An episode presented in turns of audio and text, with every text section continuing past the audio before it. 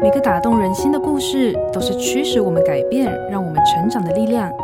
在心灵绿洲这个节目里，我们每一集都会和你分享一则寓意深刻的故事。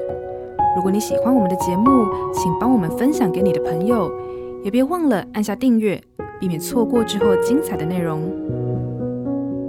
心灵绿洲，美国国家大学体育协会第一位独臂篮球员凯文·劳伊，在出生时少了一只手臂。但他却没有因此放弃热爱的篮球，成功改写了美国篮球联盟历史，也同时担任前联合国组织亲善大使，影响千千万万的人。手臂伤残的人受凯文的影响，活出美好的人生；身体健全的人也受他影响，进入更丰盛的生命。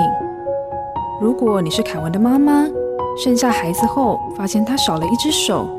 你会怎么面对呢？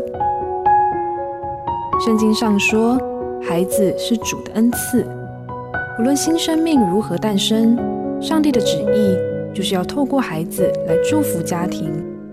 但能不能领受这份礼物，母亲是很重要的关键。因为母亲是孩子最初的啦啦队，她所表现出的积极正面，能帮助孩子勇敢面对挫折。而认识上帝的母亲，是对家庭最好的祝福，借由妈妈传承给孩子上帝那份无条件的爱。瑞园银楼与您共享丰富心灵的全员之旅。